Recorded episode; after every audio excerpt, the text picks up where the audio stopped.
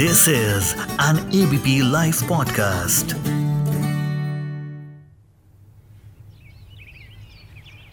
आज Sunday morning थी, यानी कि कॉलेज की छुट्टी।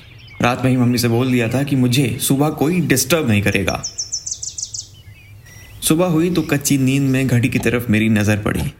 तो नौ पर आ चुकी छोटी सुई मुझसे सवाल कर रही थी कि, कब तक सोगे मियाँ? उठ जाओ अब। मैंने उसको अनसुना कर दिया। खिड़की से आती हुई जून वाली धूप। उसी धूप में मम्मी का छत पर कपड़े फैलाना और उनके साथ पापा का कपड़ों से भरी बाल्टी लेकर जाना। इन सब आवाज़ों की वजह से मेरी नींद खुल गई थी। गेट पर खटखट की आवाज़ हुई। अब मैं इसको अनसुना नहीं कर सकता था। बेमन से अपने आप को उठाया और आँखें मलता हुआ ऊपर लगी कुंडी को खोला। गेट खुला तो बरेली वाले फूफा जी और उनकी वाइफ यानी कि बुआ थी। फूफा जी, नमस्ते। बुआ, नमस्ते। जमुआई लेते हुए मैंने उनके पैर छुए। हमारे घर अब मेहमान आ चुके थे। मेहमान और इतमान का दूर दूर तक कोई नाता नहीं था। आगे आपको पता लगेगा कि मुझे कैसे रॉ का एजेंट बनना पड़ेगा। मम्मी बाल्टी हाथों में पकड़े सीढ़ियों से नीचे आती हुई, अरे बिट्टो कब आई? बस भाभी, अभी अभी, आप कैसी हैं? बोलते हुए दोनों गले लग गए। या फिर शायद बुआ हमारे गले पड़ गई थी आज। फूफा जी आर्मी में हैं। बाहर ही रहते हैं अक्सर। तो आज मैं शायद उनसे तीसरी या चौथी बार मिल रहा था। बस अब कमरे में पड़े तखत पर बुआ बैठ गई थी। मम्मी ने मुझे धीरे से बुलाया। जरा, ये ले पैसे और नुक्कड़ से समोसे, गुजिया और दालमोट का पैकेट ले आ। और सुन, बुआ के सामने से मत लाना। पीछे वाले गेट से चुपचाप अंदर आ जाना। बस यहीं से मुझे अपनी एजेंट्स वाली स्किल दिखानी थी। ये बोलकर मम्मी बुआ के पास गई। तो बुआ बोली भाभी बिल्कुल भी परेशान मत होइएगा। पापा बोले, अरे, उसमें परेशानी वाली बात क्या? मैं बुदबुदाते हुए बोला हाँ आपका आना ही हमारे लिए परेशानी है। ना मैंने ब्रश किया था, ना ही चेहरे पे पानी की छीट पड़ी थी। दीदी का सही था, वो एग्ज़ाम का बहाना लिए कमरे में अपने इजी नोट्स पढ़ रही थी। सारा सामान किचन में आ चुका था। अब ट्रे में सजे ग्लासों में रसना, गोल प्लेट में गोल गोल रसगुल्ले, दाल मोट और गरम गरम समोसे, उसी के साथ रखा हुआ रायता। मेरे मुँह में तो अभी से पानी आने लगा था, लेकिन मेहमानों के जाने के बाद ही हमें खाने की इजाज़त थी। एक एक कर कर सामान तखत पर बिछे दस्तरखान के ऊपर सज गया। अरे भाभी, इसकी क्या ज़रूरत थी? अरे बिट्टो तो क्या हुआ? कितने दिनों के बाद तो तुम आ रही हो?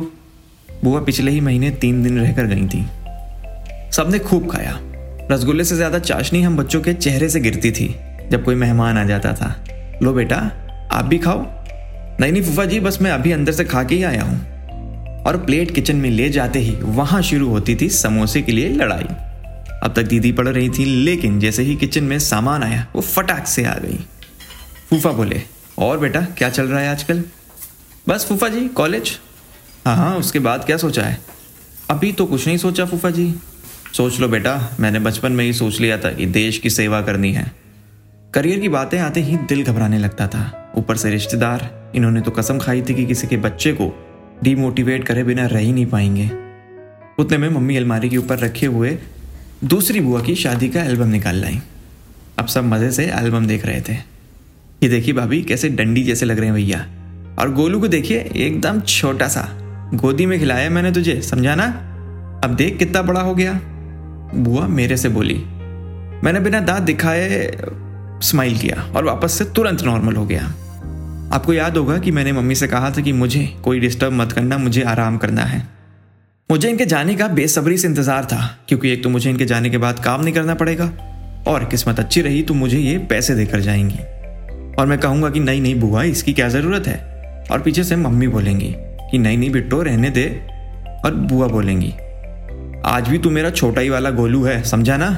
तू चाहे जितना बड़ा हो जा, मैं हमेशा तुझे पैसे दूँगी। ये ले, रख ले। मैं खुश हो गया। और मैं ये सब सोच ही रहा था कि बालकनी से आ रही धूप से मेरी आँख खुल गई। घड़ी की तरफ़ देखा तो नौ बजे थे और पापा कपड़ों से भरी बाल्टी लेकर ऊपर जा रहे थे। अब तो ये सब सपना ही है। कहाँ होता है ऐसा? पूरा परिवार अब कमरों में कहाँ मिलता है? पूरा परिवार अब कमरों के बजाय व्हाट्सएप ग्रुप पर मिलता है। मुझे उम्मीद है कि आपको ये कहानी पसंद आई होगी।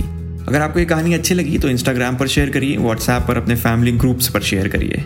और इस शो की ऑडियो डिज़ाइनिंग करी है हमारे ललित भाई ने शुक्रिया this is an ABP Live podcast.